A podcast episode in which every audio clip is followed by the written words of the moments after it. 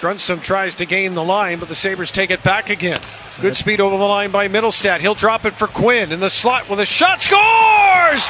Quinn with a dart has tied the game at three with 9.30 to go in the second.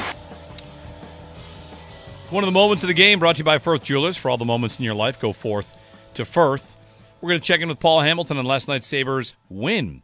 They rallied from behind, down 3 1 to win in LA and pick up two points. And Paul, the savior of the franchise, the kid line did it. Four goals for that kid line that was so good last year. And uh, Quinn, Peterka, Cousins, like uh, nice game for them. It was, and very often we talk about them being the best line for the Sabres, but they were like just marred in slumps. You know, they just couldn't, uh, other than Quinn, the other two just couldn't get the puck in the net even though they were getting offensive zone time and playing, I thought, pretty well together for the most part in, in, in most games. So finally, it, you know, it came. They worked hard. It came through for them, and the Sabres came through themselves. I mean, even at three to one, I to me it was goaltending at the time. Uh, the first goal I didn't like. I mean, Casey Mittelstadt was out for a Sunday skate and just allowed you know Kopitar to just blow by him, and Kopitar got the pass, and it's one nothing. But for the most part, I thought the team worked hard. I thought, you know, they were playing pretty well, and then Levi, they scored two on Levi. They we want back. He he's got to stop those. He has to. You know, they needed a save, and good for Levi. I mean, he those two things went by him. Now he's let in three goals it's not you know that's coming off of what happened to them when they were just awful against the Ducks, and then Levi slammed the door when after that. I mean, the three he made some great saves, and the Kings wound up with 40 shots and um, 41 shots. I'm sorry, and you know, good for Levi to you know just make sure Los Angeles didn't score, and he made some good saves along the way uh, to do that. So to be able to, as a young goaltender, to forget what had happened in the first period, where again he, there, were, there were two unscreened shots that he should have had, and then he just said that that's it, you're not scoring again, and the Sabres go out and score four unanswered goals, and they get a win. And right there, I think, is why fans are just exasperated with this team. You know, you, you look at you go to Anaheim, play one of the worst teams in the league you're a complete and utter no-show. It was just one of the worst games you'd, you'd ever want to see them play. And then they show up in Los Angeles against what's supposed to be a better team, but a slumping team, but still fall behind three to one and score four unanswered goals and leave with a win. And, and hmm. you say to yourself, where was that on Tuesday? I mean, you easily could have left uh, the Los Angeles area uh, you know, to play the Sharks on Saturday with two wins easily. But uh, it's kind of what I think we just saw their season. That's just the way it's been the whole year, and that's why I think people get so frustrated with them. There were a ton of shots in this game, Paul. It was 37 for the Sabres and 40 for the Kings. Did it feel like once the Sabres got down a couple that they kind of had to play that, you know, up and down the ice style of hockey?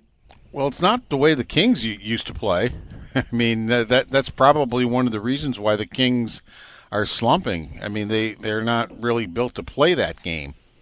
And you know, we I've been talking about for I don't know how long about the turnovers the Sabres make, and how you know it's like you just what are they doing sometimes when with the amount of turnovers they have, but nothing like what I saw from the Los Angeles Kings last last night. They just turned the puck over constantly. It, it was it, it was almost like they were scared to have the puck on their stick. It they they would they'd be in their own zone. They get the puck and they would just throw it someplace, and usually it was to a saber. And now the Sabres had something to do with it too. They were they were hard on the forecheck. They were skating well. They were playing fast.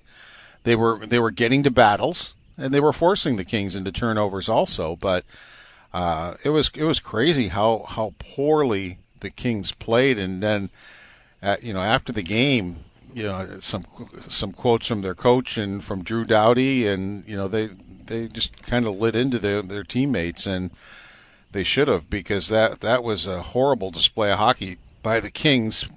But you know, as I said, the Sabres forced them into it a little bit, but still, I mean, there were times they would just get the puck, they they go in the corner, get the puck, and just didn't even look at all, and just would blindly throw it somewhere, and it, it helped the Sabres get in on forechecks and uh, start start uh, getting in on, on some offensive chances.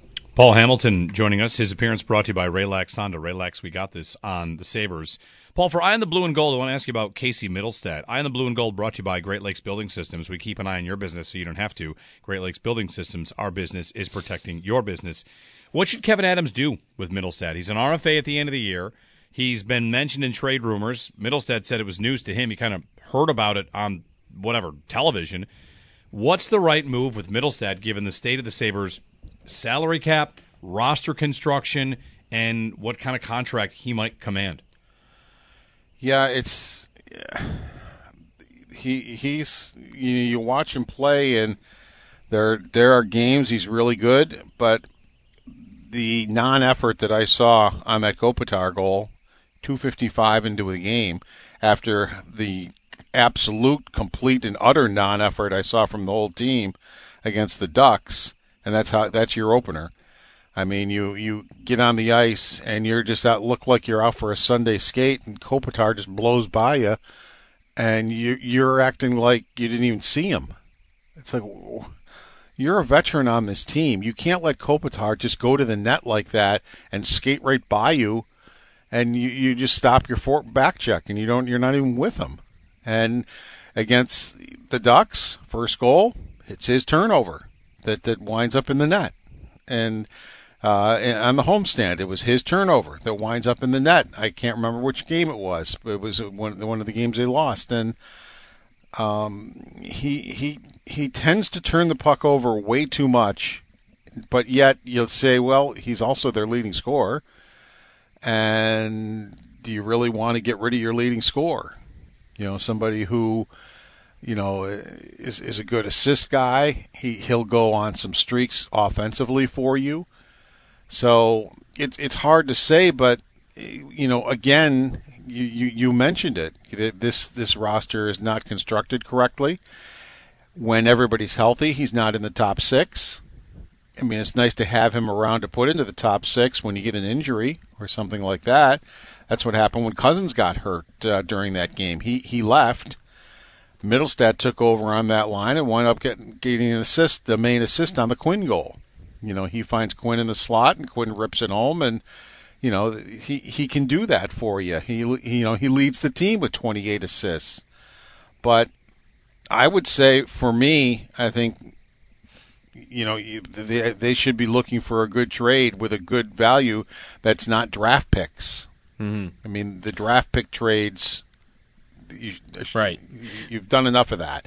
You need to get some uh, actual good hockey players in return for Casey Mittelstadt, and that's what I think Kevin Adams should be looking for. Paul Hamilton on the Western Hotline. Next up for the Sabres is a game against the Sharks to close out this trip. And, uh, yeah. Thanks, Paul. No problem, guys. Guys, take care. Paul Hamilton, his appearance brought to you by Ray Laks Honda. Ray Laks, we got this. Elsewhere in the NHL last night, the Avalanche got four goals from Nathan MacKinnon. Mm-hmm. He's been a rock star this year. Including yeah. there's a there's a clip of his third goal that he scores. It's a two on one, uh-huh. and somebody in the front row threw a hat on the ice pretty much before the shot is off. Like, oh, here we go. Come on, yeah. Like this guy's so hot. This is in, and somebody sent that to me overnight. Wow. Was that was that like the hat trick goal? Yes. So before he called the hat trick, basically, he called it. The With, guy who threw the hat, like threw, this is going in. Yeah, threw a hat. Pete Blackburn tweeted this out this morning. Somebody threw a hat on the ice early. Wow, this guy was ready. Ripped his hat off before before. I guess that's what you do, right? You're anticipating. You're seeing the play develop. You're reading the play. Here comes MacKinnon on a two on one. Take the head off, get it ready, and bam. Yeah, over the glass. I saw he's on pace for 140 points this year. He already has 82 on the season. Like that's McDavid territory. Okay, question for you. Question: Is okay. there anything to you want to say it's cursed, it's bad luck. The Sabres have two number one picks on their roster. Mm-hmm. And I've got other number one picks that get 140 points, Yeah, and one of the Sabres is Owen Power. right. Which Nice even if he becomes right, great, he's never going to be that. He's a nice player. Uh huh. There are 140 point guys out there taking number one overall. Yeah. Yeah, there's there was uh in, in three out of a four year period. It's kind of amazing, right? Because the Sabres have finished last so often, and been so, so, many bad times. that they've been bad so many times. And in three three years at a four year stretch, MacKinnon, McDavid, and Matthews. And they missed them all. Yeah, I missed them all, and they missed. Well, Bedard. They missed Jack Hughes, but it's those three. It's MacKinnon, McDavid, and Matthews because Right. they're they're like they're on their own. Matthews is on pace for like seventy goal, eighty Meanwhile, goals this year, when the Penguins were awful, they got like all three of those guys. like and the Oilers. Crosby, Malkin, right? The Oilers had the, the They- million first overall pick. They finally, I guess, hit on theirs. Finally. Hey, well, maybe uh, they'll finish seventh from the bottom, get lucky, and win a lottery. That's that's kind of what happened with the Oilers, right? Or they were like third from the bottom. They were third from the bottom when they got McDavid. Meanwhile, Reinhart's on pace for sixty goals still. Yeah, Is that not unbelievable? it's pretty. Crazy. Even for him, like It's- it's- I always thought he was really good and got a raw deal, and you know, any there was a little bit of the Stefan Gilmore Is- stuff with him. Like is- he's not actually that good, but no, he is. But this is nuts. isn't he having his Chris Kreider season? which is that he's going to score 50 goals and he'll never do it again. Yeah, Yeah. The good player. Yeah, yeah. One season that's just like, holy cow, look at that. Like he's not a 50 goal guy all the time. N- No, right. He's like a really would- good player. Right. I would predict he'll never do it again after this year, where he's probably going to do it. He's on pace for 62 goals right now.